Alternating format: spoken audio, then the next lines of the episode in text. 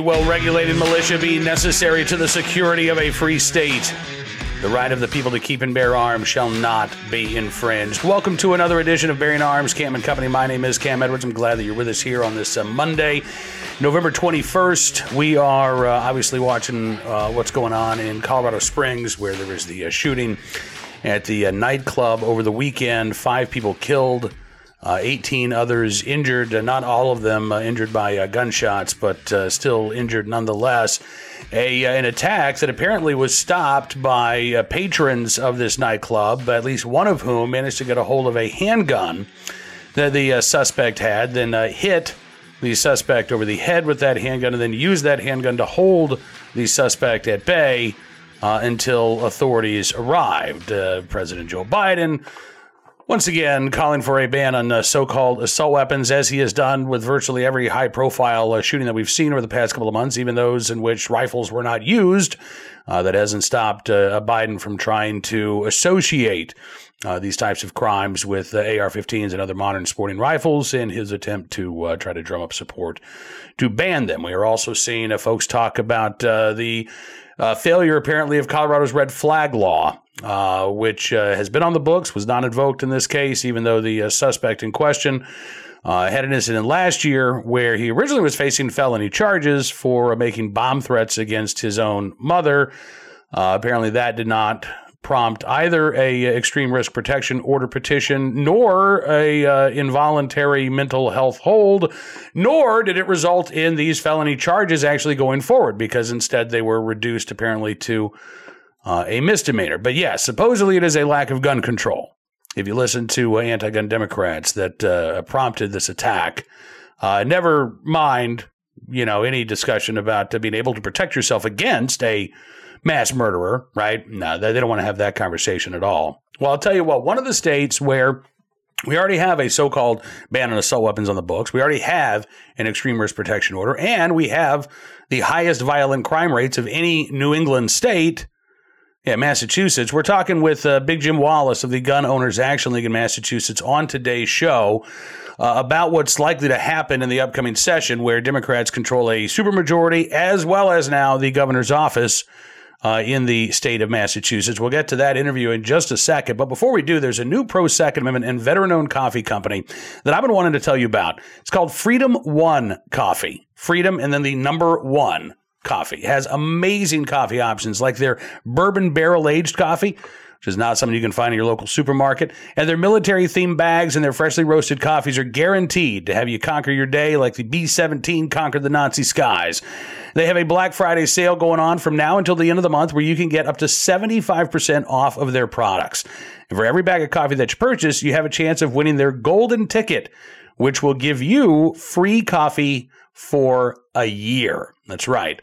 All you have to do is go to freedom1coffee.com. That's the word freedom and then the number one coffee.com for your chance to win free coffee for a year from a fantastic pro Second Amendment and veteran owned coffee company, freedom1coffee.com.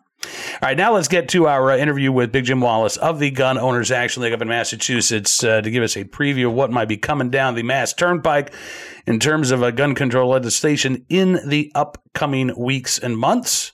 Take a look and a listen. Jim, thanks so much for coming on the show, sir. It's good talking to you today. Hey, once again, welcome back to the Second Amendment battleground state. It just yeah. Here. Yeah, let's let's and I want to talk about one particular battle uh, here. So in the pages of the Boston Globe uh, a couple of days ago, there was a you know one of those point counterpoint pieces. Obviously, you know because you were the counterpoint uh, to the point of we need to start limiting the number of guns that people can buy in Massachusetts every year. So let me let me let, us just start there, Jim. Is this a serious proposal for Massachusetts Democrats? Uh, are are they investigating or or planning gun rationing in 2023? Well, I mean, it's already been proposed here o- over the last few years.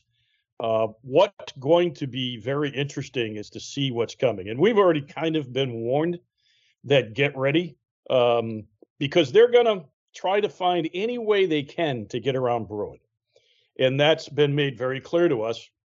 Of course, we saw what happened in California, New York, and other places where, you know, they collectively lost their minds because the court finally said you know, very clearly that this is a civil right and it will be respected as one.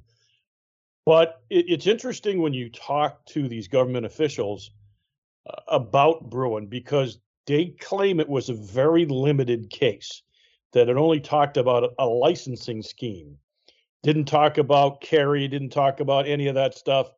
And when I've had conversations with government officials on, I'm like, did you read the case? um, should we report you to the bar association? Because if you can't read that and I can, you know, maybe they should look at your, you know, lawyer status and uh, ability to represent people legally. Uh, and, you know, some of that was when we actually said to the state, because there's, there's actually a recreational vehicle law that it's it's against the law to carry a gun, a loaded gun, on an ATV or a ski mobile, even on your own farm, your own property. You can't do it. And when we brought that to their attention in light of Bruen, they said, no, no, it's more of a safe storage law. It has nothing to do. And Bruen really was only a licensing scheme decision. It didn't talk about, you know, where and how you could carry. I'm like, did did we read the same decision? yeah, yeah. I, you, you know, and we've seen that dodge from other states uh, as well. And you know, look, the question that the court had to address was whether or not New York's may issue laws violated the Constitution. But as you point out, in their opinion, they talked about the you know the type of quote unquote sensitive places that would likely yep. be unconstitutional. They talked about how if you put up barriers to people getting their permits, then even a shall issue system could be unconstitutional. So you're absolutely right. I mean, this this decision did not just touch on uh, may issue carry laws because I think the court and of course they the court laid out the test that all Second Amendment cases should be using going forward, right? The, whether or not uh, a particular gun law comports with the text of the Second Amendment, as well as the history and the tradition of the right to keep and bear arms. So this dodge that you're describing here by the state, um, I mean, look, as you say, th- this is about uh, trying to get away with infringing on people's rights rather than respecting those rights. Yeah, it, it's it's very interesting too because in the case they pretty much said you cannot use discretion anymore. It has to be the same application process for everybody in the state. And that's a twofold pro- problem for us because the state still maintains it's not a state license. I've been told that by state officials. We have no authority to tell the chiefs what to do because this is not a state license. Well, my license says Commonwealth of Mass on it. I don't know what other people say. Um, it is a state mandated license. The state actually prints the licenses, the state tracks the licenses, the state does the background checks, but somehow it's not a state license. So, uh, but they have actually told the chiefs you can't use discretion anymore, but you can still use suitability.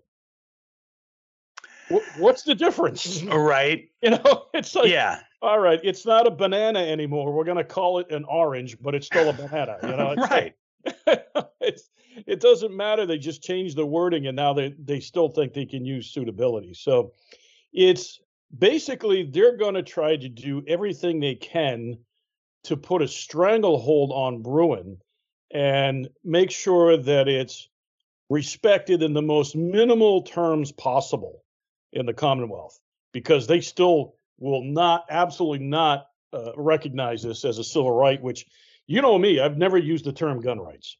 Mm-hmm. I have always used the term civil rights. Yep. Uh, because guns don't have rights, you know. And when you use terms like that, it's easy for them to shoot it down, no pun intended, because it's a gun, it's not you.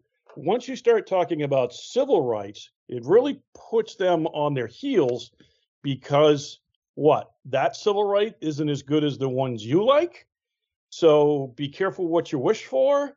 Um, and we've said that for many years in Massachusetts that if they can do this to us, they can do it to you. So just be very careful what power you want to give them.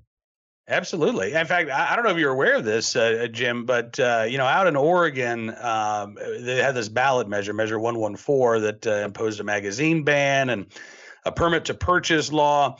Uh, and, and, there were some uh, progressive gun owners, there were some Democratic gun owners who were uh, out there making the case that uh, this magazine ban in particular was going to be, you know, disproportionately uh, applied against minorities, and they pointed to Massachusetts arrest rates. That that was that was their group of statistics Yeah. Uh, and and say and yeah, they were pointing out, look at the disproportionate harm that's being done by this gun law in Massachusetts. Um, so word is getting out, by the way, about how terrible your state's gun laws are, uh, even all the way across the country.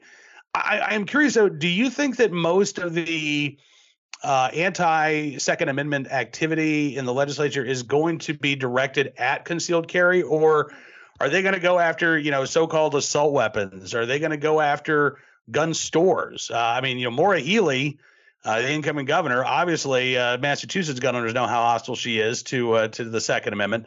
Uh, how wide a net do you think they're going to cast here in the next session? Well, it's funny you say that because in the column we were talking about in the Boston Globe, the gentleman who wrote the counterpoint mm-hmm. was Maura Healey's attorney that actually deposed me when we sued her over the assault weapons ban. So it's kind of interesting the Globe didn't happen to mention that he was one of her lead attorneys and he was the guy who deposed me for that lawsuit. So, um, but there's also a lot of stuff that he's talking about where supposedly this data about you know, often multiple gun sales are, you know, related to crime. And it, of course, my question is really, because that that data is not available to the average person on the street.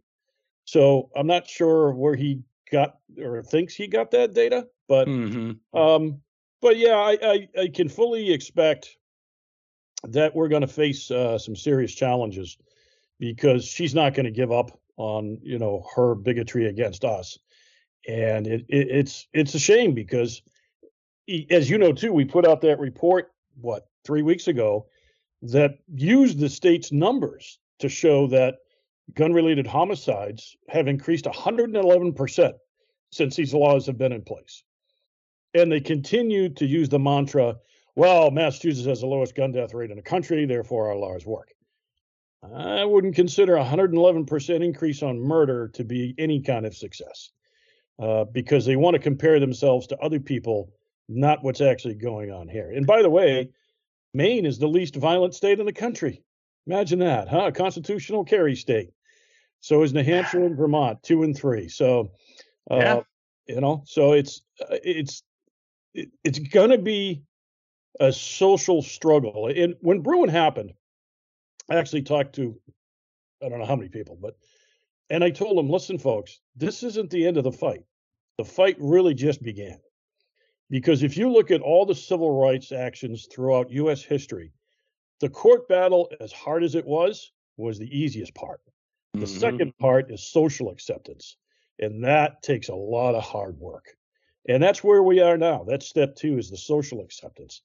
To get them to get rid of their their you know, bigoted views of us and their social immaturity when it comes to our civil rights is not going to be easy because they've been trained for decades to think that, you know, we're safe here in Massachusetts and we're not. And we're not. I mean, even just violent crime, not gun related crime, when we did that initial report in 2018, Massachusetts was the most violent per capita state in Northeast America. I mean, how, how do they not see those numbers and go, we're doing something wrong? Right. Yeah, yeah, but instead, as you say, you've got you know uh, activists in like Newton, Massachusetts, uh, shutting down gun stores. Uh, there's the, uh, the the the you know they're going after FFLs. They're going after gun owners, as you say. They're going after culturally and socially those who would exercise their right to armed self-defense, uh, and, and, that is, I think, going to be a, a huge issue because you're right. For decades, these folks have been told that they're on the side of angels, right? They're the ones out there wearing the white hats. But as you say, they're the ones who are depriving people uh, of an inherent civil right, a fundamental civil right, putting their lives in danger. Uh, you know, with the false promise of public safety, and and I know that this is going to be a challenge that uh, Gun Owners Action League is going to be facing, and every Massachusetts gunner is going to be facing uh, in the you know not just months and weeks ahead, but in the years ahead. This is a probably a, a generational uh, fight in the court of public opinion that you were talking about here. Oh yeah, absolutely. And, and, as a matter of fact, you know, when Bruen came out in the next in the following couple of days, the reactions from elected officials in places like California, New York, and Mass, uh, when the press was calling me, I said, I have never in my life seen so many progressives channeling Governor Wallace of Alabama. And they said, What? And I said, Think about it.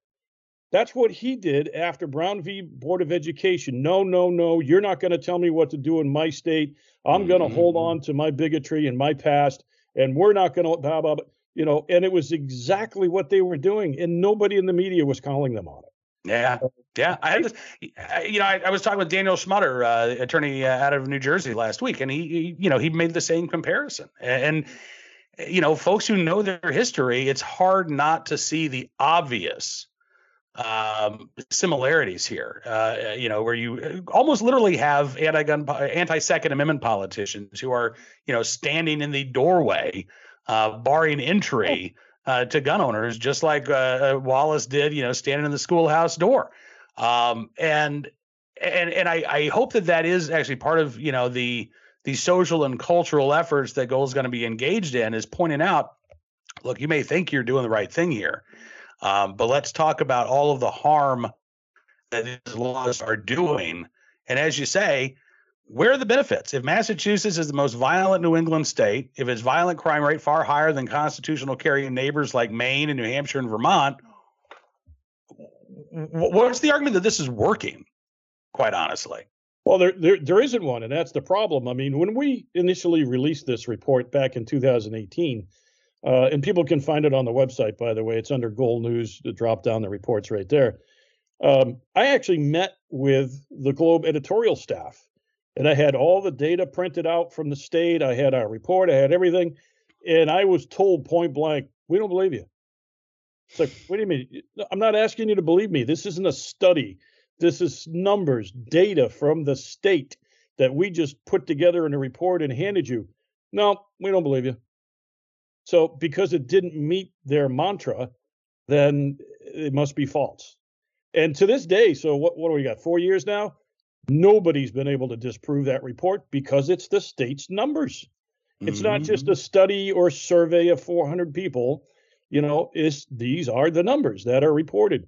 One of the things too that we're looking to do, Cam, a little bit of a side issue here, is th- we we believe there may be a situation where even those numbers don't include crime on campuses.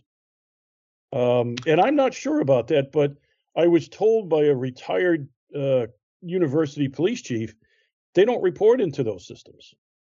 And if oh, that's wow. true, that's a huge problem because yeah. campuses are very dangerous places. Right. I mean, especially you know in Boston where you've got what seventy plus uh, college universities. I mean, if they're not reporting, that's that's a pretty good swath of the city that uh, again those crime stats uh, may not be accurate. All right. Yeah. Well, I, I listen, uh, uh, Jim. I, we could talk all day long, honestly, about everything that's going on in Massachusetts, uh, and maybe one day we'll do a telethon, and we'll just, we uh, we'll, you know, we'll just do this for like eight hours at a time. Okay. Um, obviously, on. that's right. That's right. so obviously, man, owners they need to be involved. They need to be engaged. Uh, I'm sure that you're encouraging them to join the Gun Owners Action League. Um, when does the legislature kick off? When do you expect the the real crackdown to start to begin here? Well, the legislative session doesn't start till January, um, and because there are so many new elected people uh, this year, including you know the corner office, the governor, so it, it's going to be interesting to see what hits. We're, matter of fact, probably this week or next week, we'll start drafting legislation of our own to get in there uh, that will try to pull the state closer to Bruen.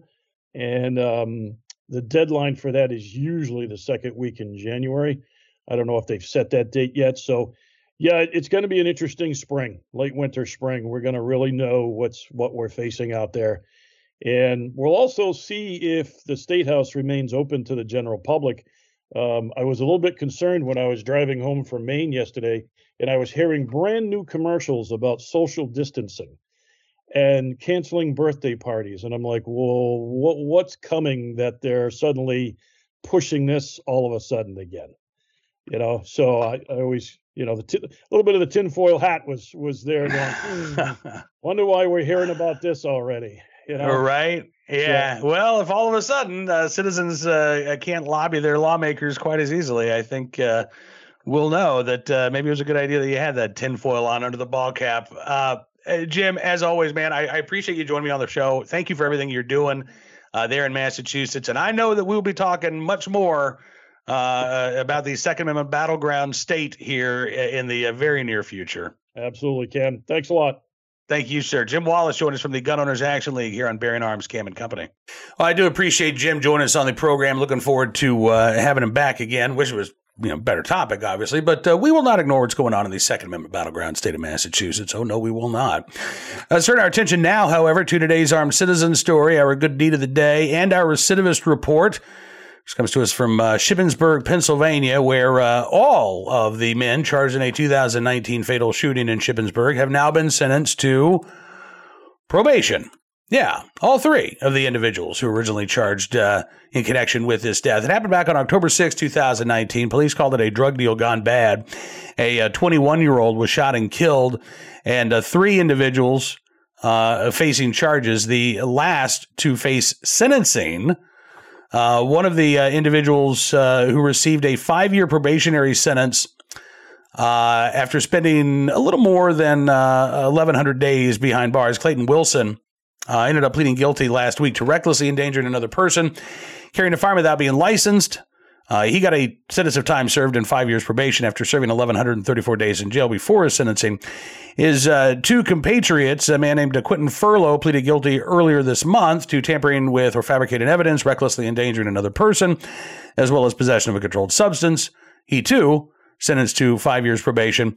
And the individual who was originally facing the most serious charges, a uh, guy named Samir Stevenson, pleaded guilty back in 2020 to possession with intent to deliver criminal use of a communication facility and recklessly endangering another person. After originally facing charges of criminal homicide, those charges were reduced or actually negated as a result of the plea deal. And Samir Stevenson was sentenced to time served after spending 262 days in jail. He also was given a five year probationary sentence so again, a, a death, three people charged in connection with that death, and the most that any of them will serve behind bars 1,134 days, which amounts again to time served.